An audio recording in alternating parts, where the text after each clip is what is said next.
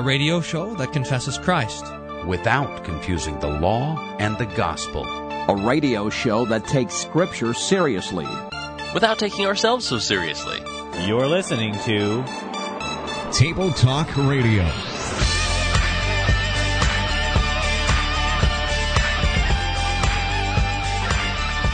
Is that Jesus can return at any time. He's not waiting for a Japanese nuclear power plant to melt down. No. The thing that's holding him back is his patience and love for lost humanity and nothing else. There are no events that need to occur before Jesus comes back. And so seeing all the things that happen around us and saying, hey, that means Jesus is coming. The answer is no. That's wrong. That's a wrong way of looking at it. Jesus can come at any moment. Have mercy on me, O God, according to your steadfast love. And Luther says the only way that the pronoun me and God could be in the same sentence is by this verb, have mercy. I've given myself the new nickname. I've thrown aside all the other accolades that you toss at me so freely, Evan. They feel like wine. Bull rider. Yeah, and what else am I? I can't remember them all either. They're just too numerous. I want to start out with an apology because when I made this wager on the flight from Paris to Toronto, I didn't consider it would be the listener that'd be suffering in all of this. But I'm sorry, listener. You are going to have to deal with this. Yeah, that's right. I lost a bet. I'm doing all the show prep for the next month because I missed the flight that I was supposed to get, and Evan knew I was going to miss it. Well, I mean, Pastor Wolfmiller thought, oh, an hour connection on an international flight? No problem. I'll do that. No problem. And then we left 45 minutes late. Yeah, I know. An hour would have been plenty of time. It was just 15 minutes, one terminal to the next. Oh, man. And so you're doing all the show prep, and then you ask me, how do you do show prep anyway? What is this thing, show prep? So, unfortunately, our listeners are going to have to suffer through this. So you tell us, Pastor Wolfmiller, what we're doing today. So we're going to do this thing in the first, segment that I just thought of, and that is emails and buzzwords. Brilliant. And then after that, we're going to do Preaching to Hollywood. And then after that, we're going to go and play this game, my favorite, called Name That Document in the Lutheran Confessions. Nice. That'll be good. Yeah. Okay, so here's an email ready from Lucinda. Okay. Of course I will be voting for superstition. Nobody lays down the funk like Stevie. Oh, poor Pastor Wolfmiller. See, for our 300th episode, we did the best of, and I think as our listeners had voted, they wanted to hear that first segment again when we had our contest of theme music. Bump music. And a few of the listeners thought this was live. Here's another email. Jackie writes, Pastor Wolfmuller's song gets my vote. Woot! All these emails console Pastor Wolfmiller from his... Yeah. So the funny thing is, if Pastor Wolfmiller would have won this bet, if Pastor Wolfmiller won the bet, you would have had to listen to Superstition for a whole month. So yeah, that's true. That's right. If I would have made the flight, the opening bump was going to be Superstition. Is that what the bet was? Yeah. Dang, I should have hustled. Yeah, you should. I was running. Forget your luggage. Just leave it. Let's go. I did. So did I. 75% of us lost our luggage at some point during the trip. Yeah, to Madagascar and back. I was the first person to, and everybody else wanted to be like me. It was like, Evan's got the right idea, not having to worry about luggage and this whole thing. I think I'll... Yeah, and your luggage is still wandering around Paris, right? How about this, dear listener? Evan lost his luggage somewhere between San Francisco and Montreal. I think that's probably where it was lost. And it gets to Paris a day late, and you call from Madagascar to see where it is, and they're trying to deliver it to our hotel in Paris. Oh, yeah. What an absolute mess. I tell them just to send it home, And I called yesterday, and they said, "Oh, well, last time it was scanned, it was in Turin, France." Where is Turin? Turin, France. How did it get there? Yeah, I think that's where the auction is. Our whole trip, Evan's like this. Man, I feel sorry for you guys having to lug around all that luggage. That was taking forever for you guys to get your luggage. Until the security people are going through your carry-on on the way back, and they need a gas mask. Well, yeah, I mean, so we land in Antananarivo, Madagascar, and the airport's about the size of your pastor study there at Hope Lutheran Church. And three flights land at the same time, so there's 1,500 people trying to get their luggage at the same time. Oh, I'm glad I didn't have to worry about that. Yeah, that's right. I'm sure you are. I've got a buzzword for you. Oh, yeah, okay. Let's have it. Post-millennialism. Oh, and Theopedia says, the post-millennialist believes that the millennium is an era, not necessarily a literal thousand years, during which Christ will reign over the earth, not from a literal and earthly throne, but through the gradual increase of the gospel and its power to change lives. After this gradual Christianization of the world, Christ will return and immediately usher the church into their eternal state after judging the wicked. This is called post-millennialism because, by its view, Christ will return after the millennium. Yeah, isn't that something? You know who came out as a post-millennialist, kind of a light post-millennialist, was this reformed fella, R.C. Sproul.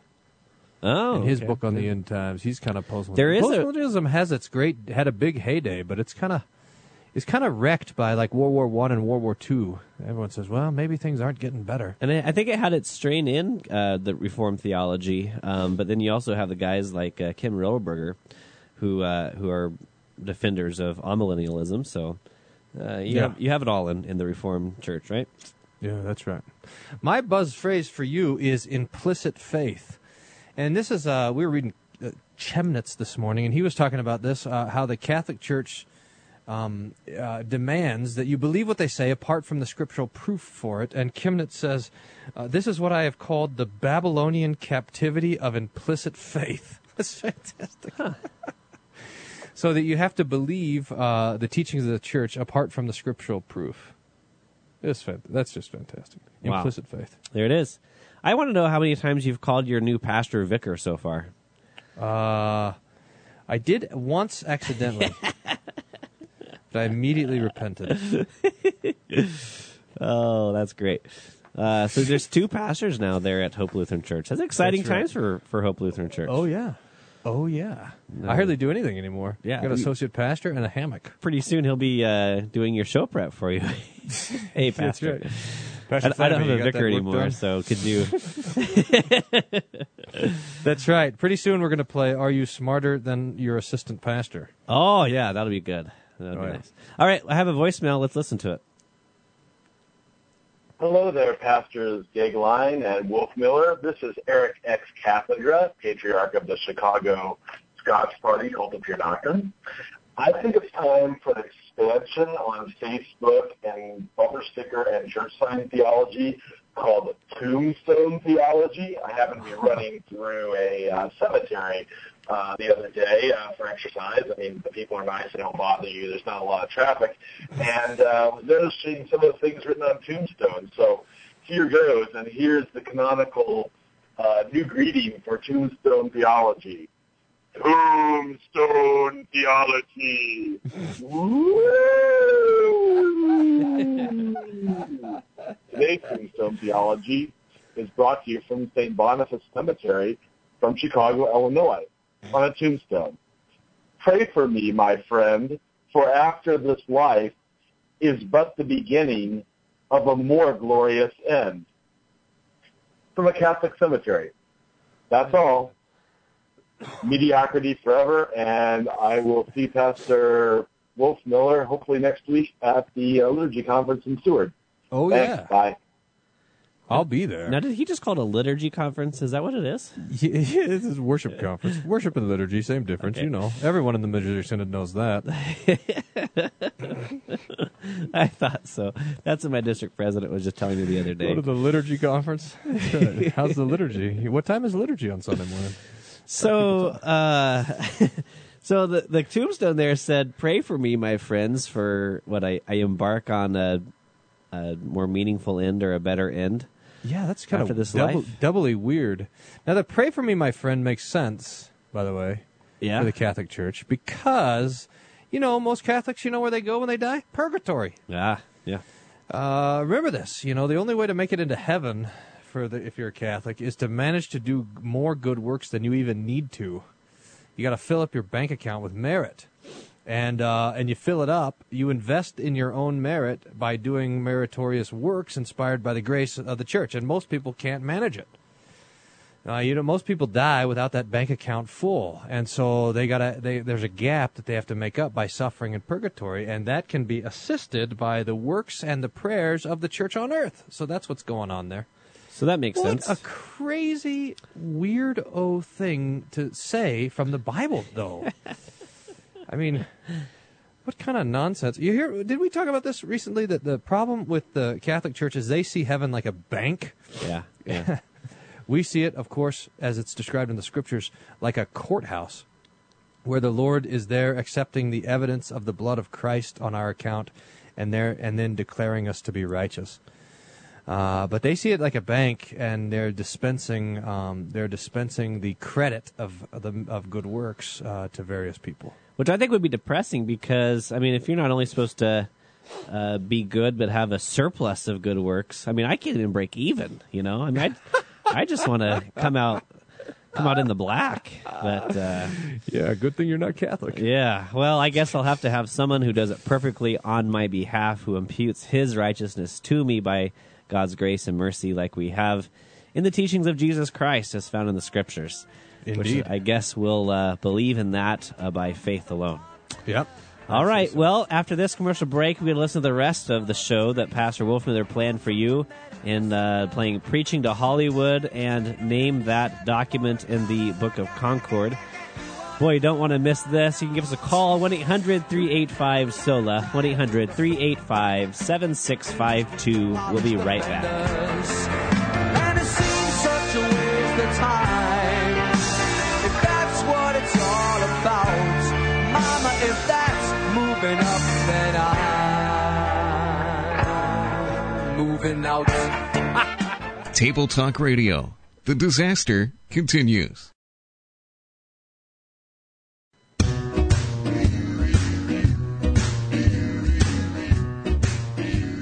Welcome back to Table Talk Radio.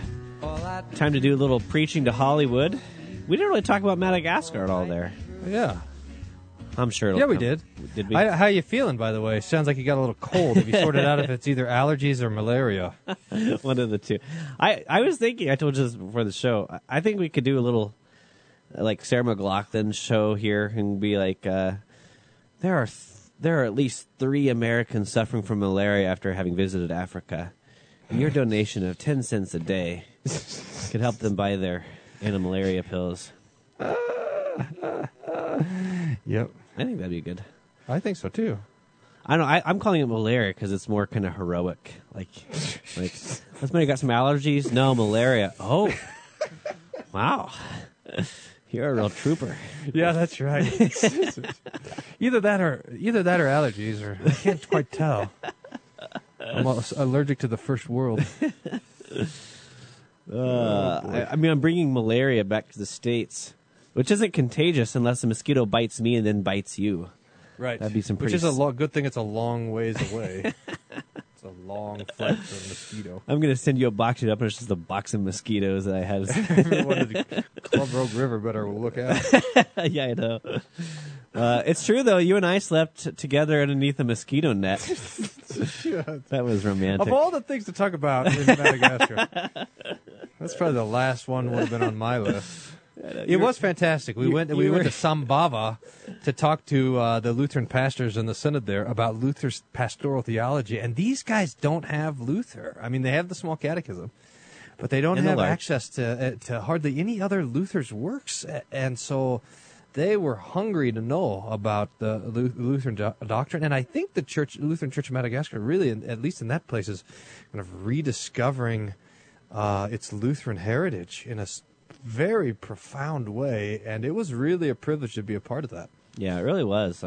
And, you know, as I think one of the things that I keep telling everybody is the difference between the church here and church there, in that the church there is full and there's congregations everywhere, and so that the pastors are more like circuit riders, in that they, I mean, each pastor is caring for like 10 to 15 congregations. So you can just imagine what that's like. And and I was telling someone about this, and I said, you know, our prayer is that, you know, that the Lord would bring like young people into the church or something like that. Their prayer in Madagascar is that the pastor can come by more often so they can have the Lord's Supper. I know it. I know it. I mean, it's just amazing.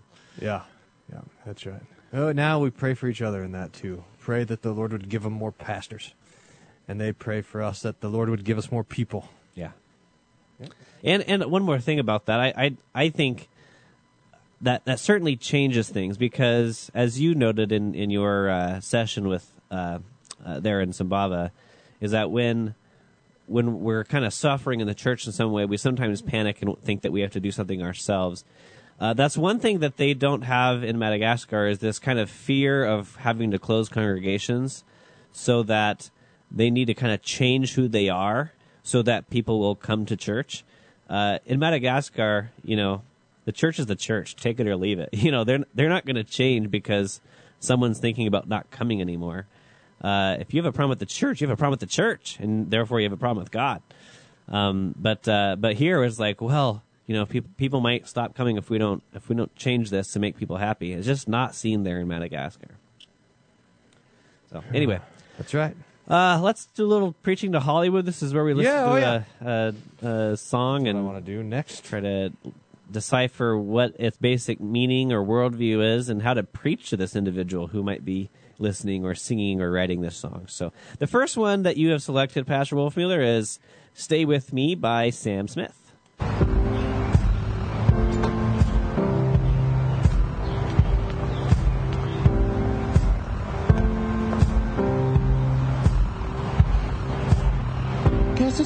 I'm not good at I understand, but I still need love, 'cause I'm just a man. These nights never seem to go to plan. I don't want you to leave, will you hold my hand? Oh, won't you stay with me, 'cause you're all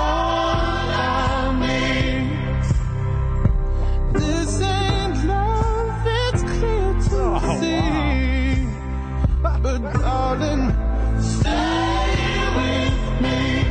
Oh, boy. Yeah. Why am I so emotional? It just keeps going, yeah. This is like karaoke time. Go. Gain some self-control. Deep down I know maybe not. This never works. Usually karaoke reflects the actual song. Yeah, I lost it already. But how about this? The next, deep down I know this never works, but you can lay with me so it doesn't hurt. Now, how does this? Oh, won't you stay with me? 'Cause you're all I need. This ain't love. It's clear to see, but darling, stay with me. That this ain't love is that's the kicker in this song. Yeah. Wow. Yeah. Now, I mean, so at first you're thinking, I'm not good at this one-night stand. So you're thinking, okay, this guy is seeing the shortcomings of the one-night stand and is looking for something more than just the one-night stand. But then he says, hey, just stay with me. It's not love. But then the question comes, why am I so emotional? Well, do you think that maybe the sexual activity has something to do with emotion? That it's not completely devoid from the... I don't know. There is this myth of our hedonistic Epicurean society that says that our bodies are disconnected from our souls. So what you do with your body doesn't connect; it is untethered from your identity, and that is a lie, and a uniquely dangerous lie. So Paul says about sexual immorality that every other sin a man commits outside his body, but this man commits inside his body. In other words, sexual immorality is a sin that is profoundly bound up to our identity and everything else that we are. And this song is maybe a confession of that, don't you?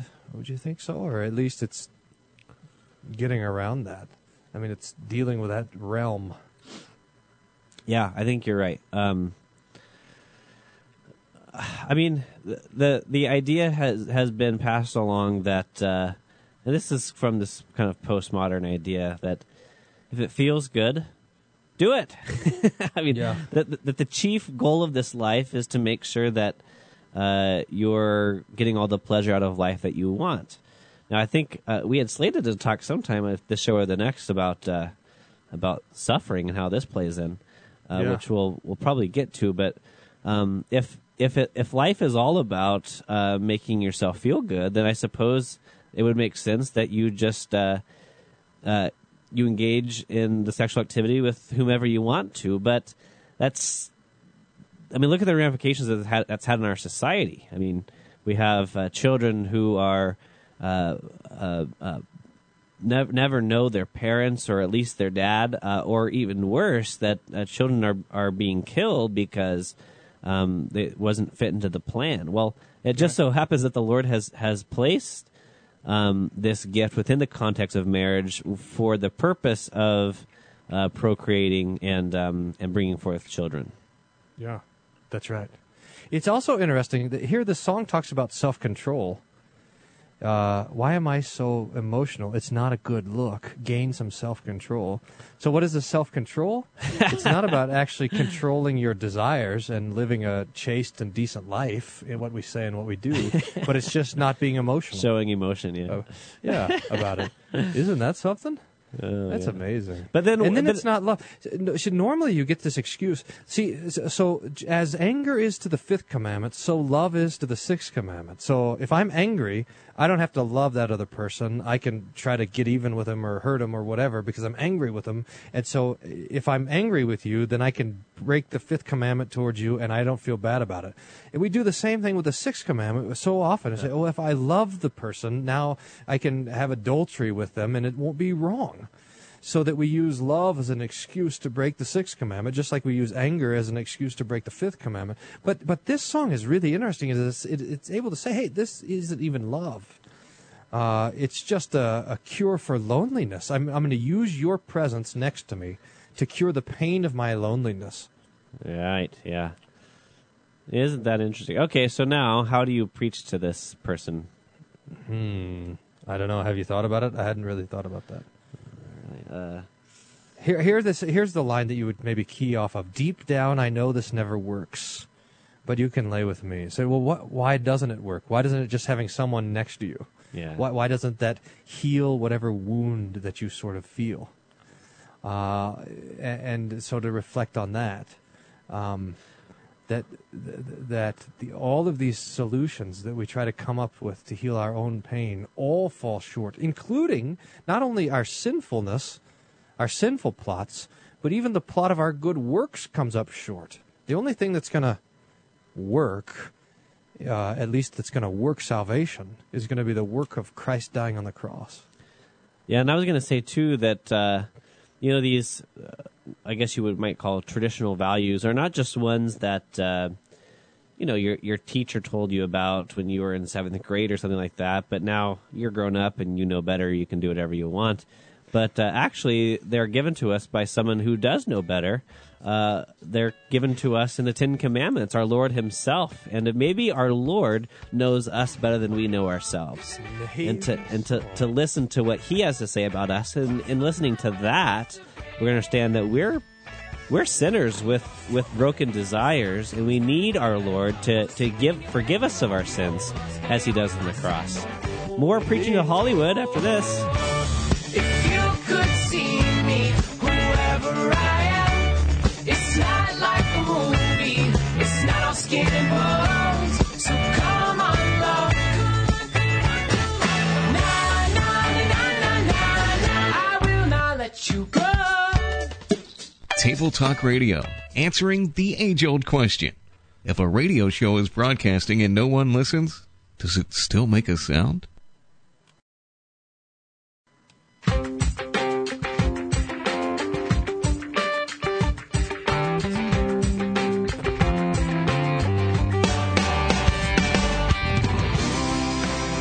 Welcome back to Table Talk Radio.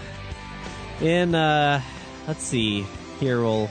About 12 minutes, we'll be playing Name That Document in the Book of Concord. But first, two more rounds of Preaching to Hollywood.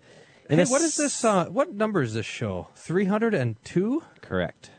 So we now look at, you know, we have 699 shows to our first post-millennial show. Nice. That's great. Yeah. So, Pastor Wolfman, tell us about the second song. Tell us about the extreme... That was a buzzword.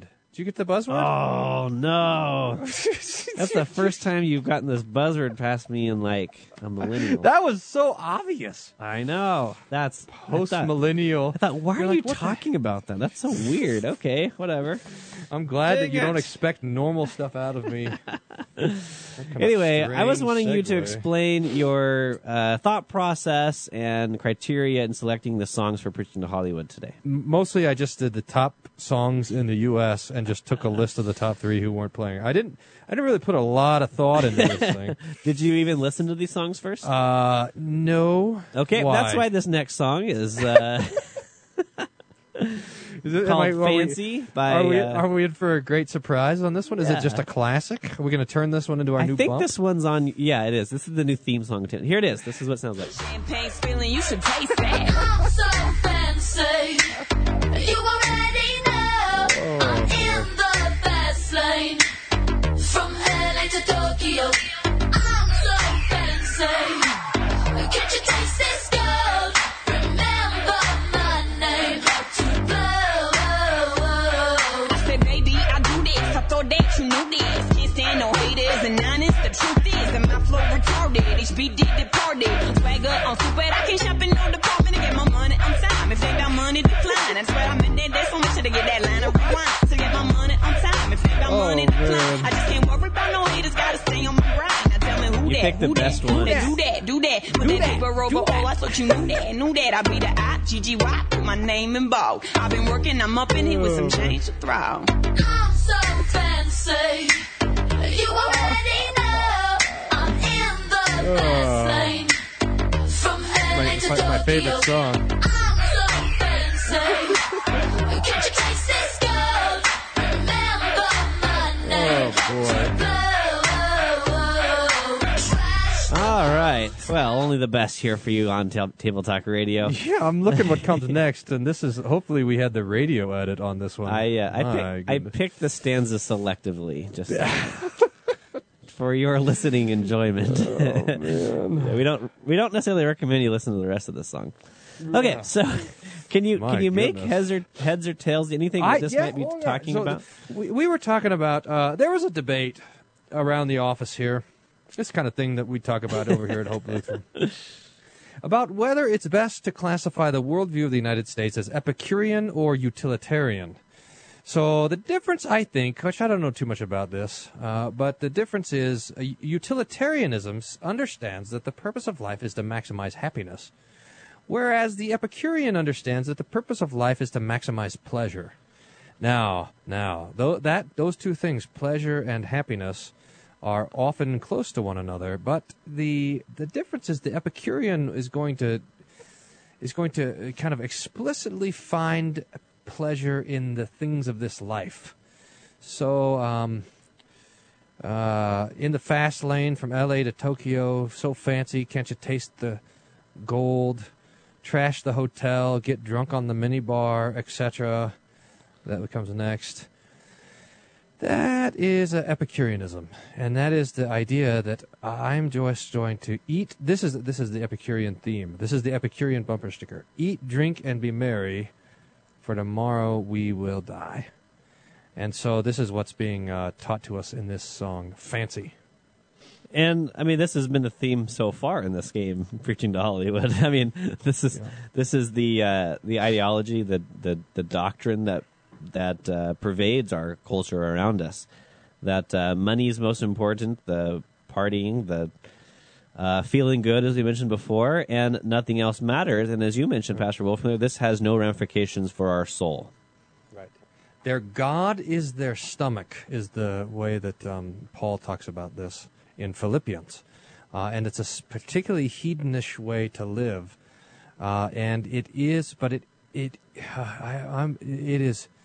kind of, I think, in our youth culture, but not even, I mean, maybe just in America, this is the prevailing worldview.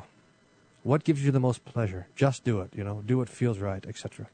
Right. We're hedons. Hedonists. It's kind of sad. Yeah, it is. Okay, well... Who dat? How would you... Don't you want to do that? Do that. Any lead on how you might talk to such a songwriter? No, I think at some point you got to kind of just hang around waiting for the crash because, you know, Solomon tried this in his experiment called Ecclesiastes, and he tried to maximize pleasure, and in the end it comes up empty, right? So... Yeah. I mean, this illusion that happiness, that money can buy love and happiness, etc., and that pleasure can be found through wealth or kind of these hedonistic pursuits. At some point, it comes up short, and at the point that it comes up short, then we have to be there. But it's a tricky sort of thing because you could always say, well, the problem is the reason why I'm not kind of maxed out on pleasure and fulfilled, therefore, is because I don't have enough, so I need more. But at some point, you then realize that. It's there's an emptiness there that underneath the paint, there's no wall. So. Well, I yesterday was interviewed by the local newspaper about our trip to Madagascar, and she asked me, "Why do you think that the churches in Africa are growing so much?" And I kind of had a hard time answering that because there's all kinds of maybe reasons we could speculate as to why. But I can't help but think that this isn't part of it, right? That you go over to Madagascar and you see people just living on trash piles, or that their living is to grow a few things out of their home garden and to take it to the street and to sell it and to hope to sell their bananas and get some money for it or something like that. You know, I mean, you don't grow up in Madagascar and sing a song about can you taste the gold and living in the fast lane from LA to Tokyo. I mean, it's just not there.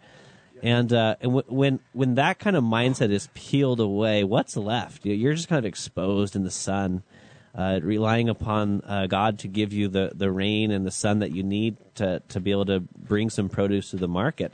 I mean, This humbles a person. Right. We so easily rely upon these false gods, and we don't even realize it in America, because everything's gonna be okay because we have the money to fix it.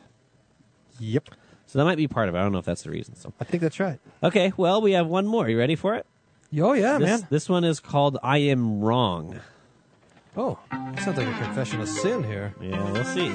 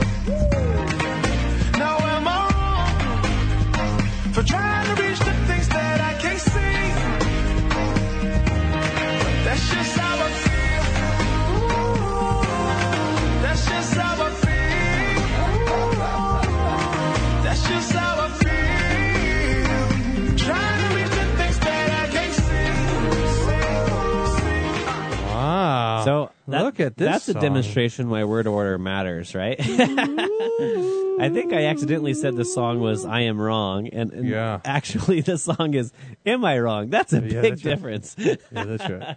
Tis. Am I wrong? I know all these songs. This one of the reasons why playing this game is fun is because you hear these songs on the radio, and we don't really pay attention. And now we're actually trying to look at what the words say. It's kind of nice. Okay, it's a good idea. What would you say is the crux of this song? I don't know. I mean, here, am I tripping for having a vision? That comes next. My prediction, I'm going to be on top of the world. Your walk, and you don't look back. Always do what you decide. Don't let them control your life. That's just how I feel. Fight for yours and don't let go. Don't let them compare you. No, don't worry. You're not alone. That's just how we feel. Ooh, look. From I to we. I don't know. So that's just how I feel is kind of a, that's just kind of the cop-out. Come on. If you're going to say something, let it stand. Don't, look, that's just my opinion. That's just how I feel. Who sings this? Nico and Vince? Come on, Nico and Vince. Stand up for what you believe. Don't be so wishy-washy. Well, part of that, I think, is that I know truth by my feelings, so that you can't say that I'm wrong because this is how I feel. Yeah, that's right. There's this switch that mysticism switches to where there's some part of the inside of us, some little section of our heart. I don't even know exactly what to call it. But it's meant to be reflective, but they make it receptive. So now what's meant to be thinking about what we're thinking about becomes the thing that determines what's right or wrong, and that's our feelings. Yeah, I'm sure that was pretty clear. Oh yeah, clear as mud. All right, let's take a break. We'll finish up this song on Preaching to Hollywood, and then play Name That Document in the Book of Concord. You're listening to the one, the only Table Talk Radio. And your family all gonna call and slap you on the back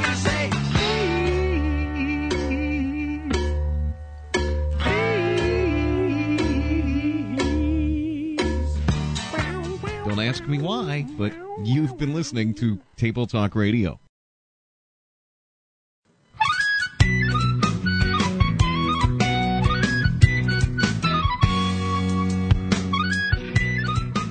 Welcome back to Table Talk Radio. All right, Pastor. Good to be back. I know.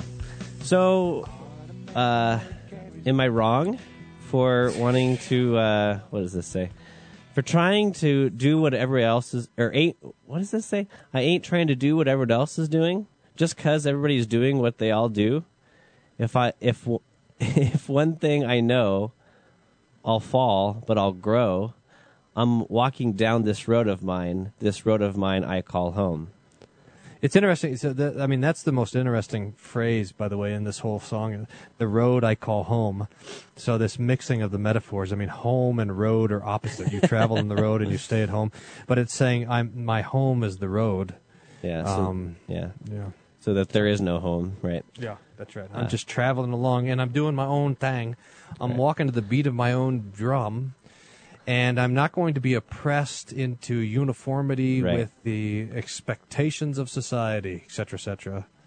I'm my own man. Right. We have a worldview for this. What is that worldview? I can't remember. That'd be handy if you could remember these things. It would be. Probably our listener remembers our worldview thing. So is this there's two different things here. There's the anti-authority, and then there's the anti-mainstream, kind of anti-norm, right? Yeah. So which is this? This is the anti-norm. I think this is anti-mainstream. Yeah. So someone wants to kind of dance by the beat of their own drum, and is what's so wrong about this? Am I wrong for wanting to do this? I think apparently thousands, if not millions, of people are singing along to this very same song, which is ironic. I know. It's like the kids in high school who wear like the black makeup and stuff to say I'm not like everybody else, and they hang out with all their other friends who do that too. So it's like, that's right. Yeah, I always like to walk up to those guys and say, "Hey, you're goth like me," you know. Our clerical clothes are gothic, also, all black. Like, oh no! They probably the next day they're going to show up in sweaters.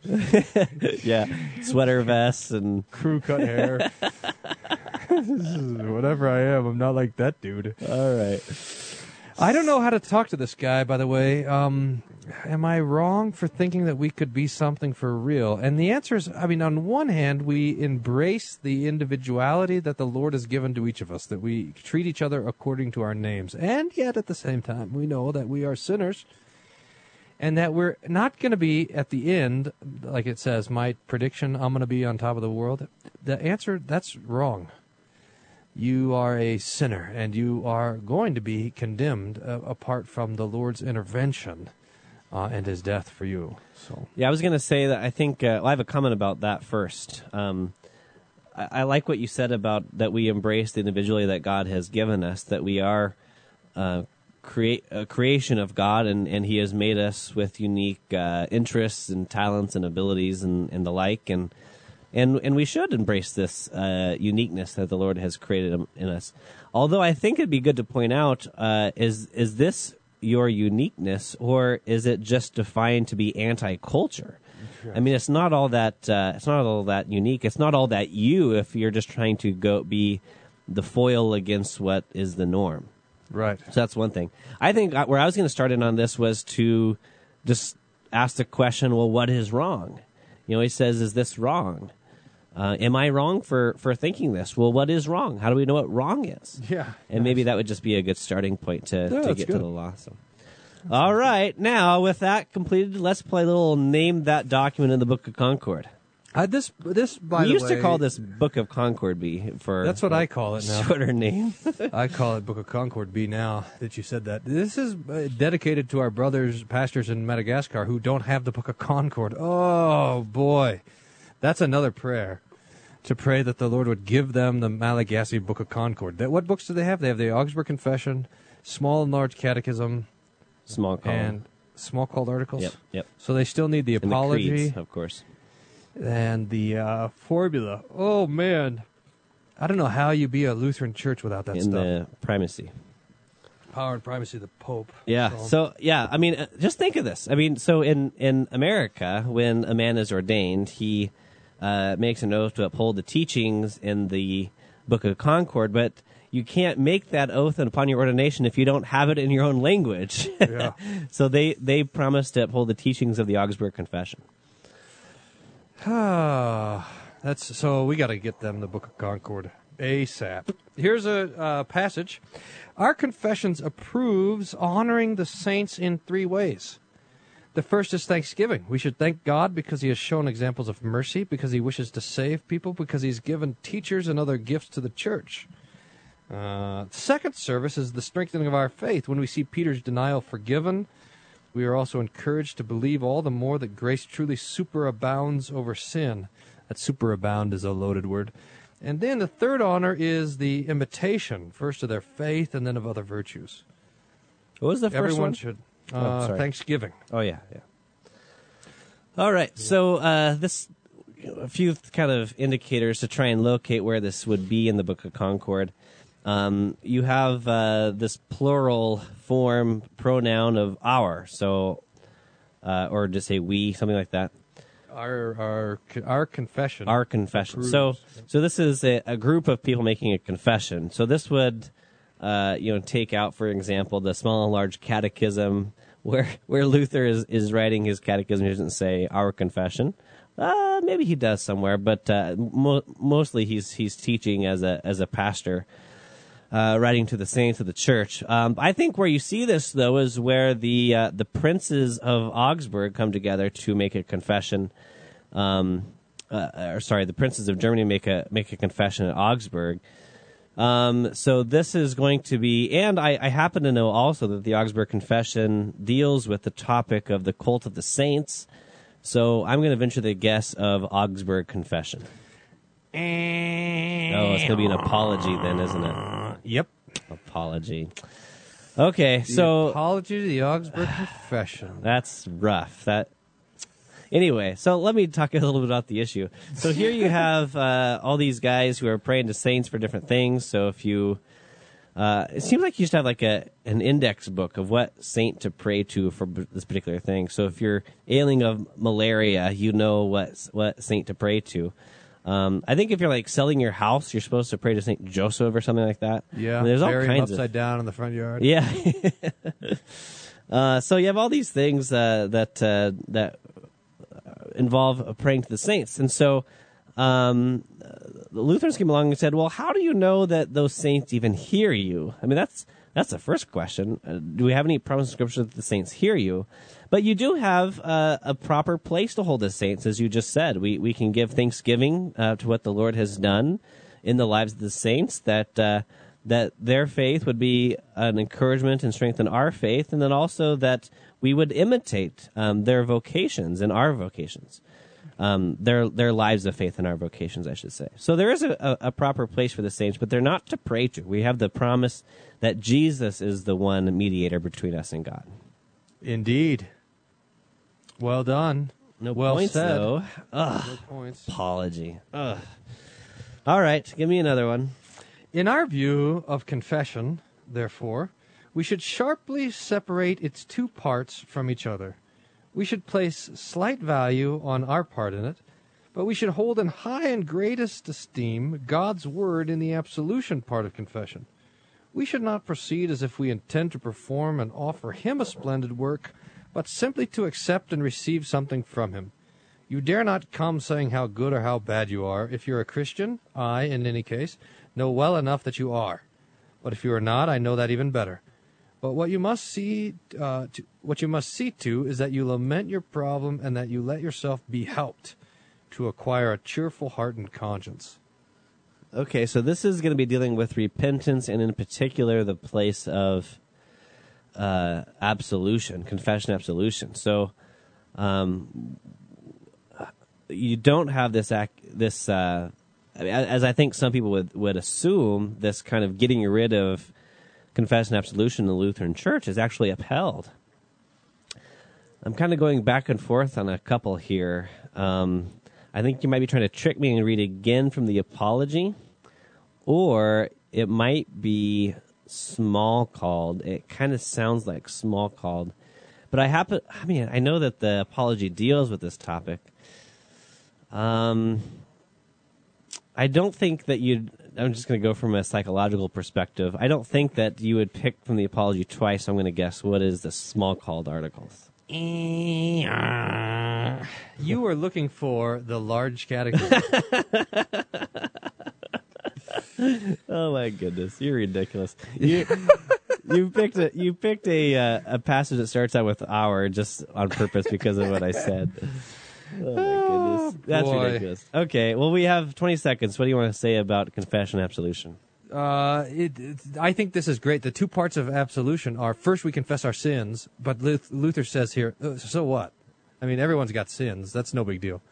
But we emphasize the fact that Lord's answer to our sins is the forgiveness of sins. Instead of his wrath, he takes away our sins and gives us his joy and mercy and peace. And that's the great thing about the absolution. Oh, man. Well, we want to thank you, Pastor Wolfmiller, for preparing today's show. And thank you for listening to this edition of Table Talk Radio, where the points are like Evan's malaria medicine. Thanks for listening to this edition of Table Talk Radio. Table Talk Radio is not for everyone. Actually have Please malaria. Consult your pastor before listening to Table Talk Radio. Side effects may include nausea, vomiting, headache, heartburn, hair loss, hallucinations, and aversion to incomplete sentences. We'll see. Imagery, psychosis, coma, might be our last episode. Lung cancer, brain tumors, sleep gain, internal bleeding, internal combustion, a sudden craving to smell your backseat, claustrophobia, an uncontrollable urge to fight the Calvinists on Twitter, and falling off your treadmill. For more information, visit tabletalkradio.org.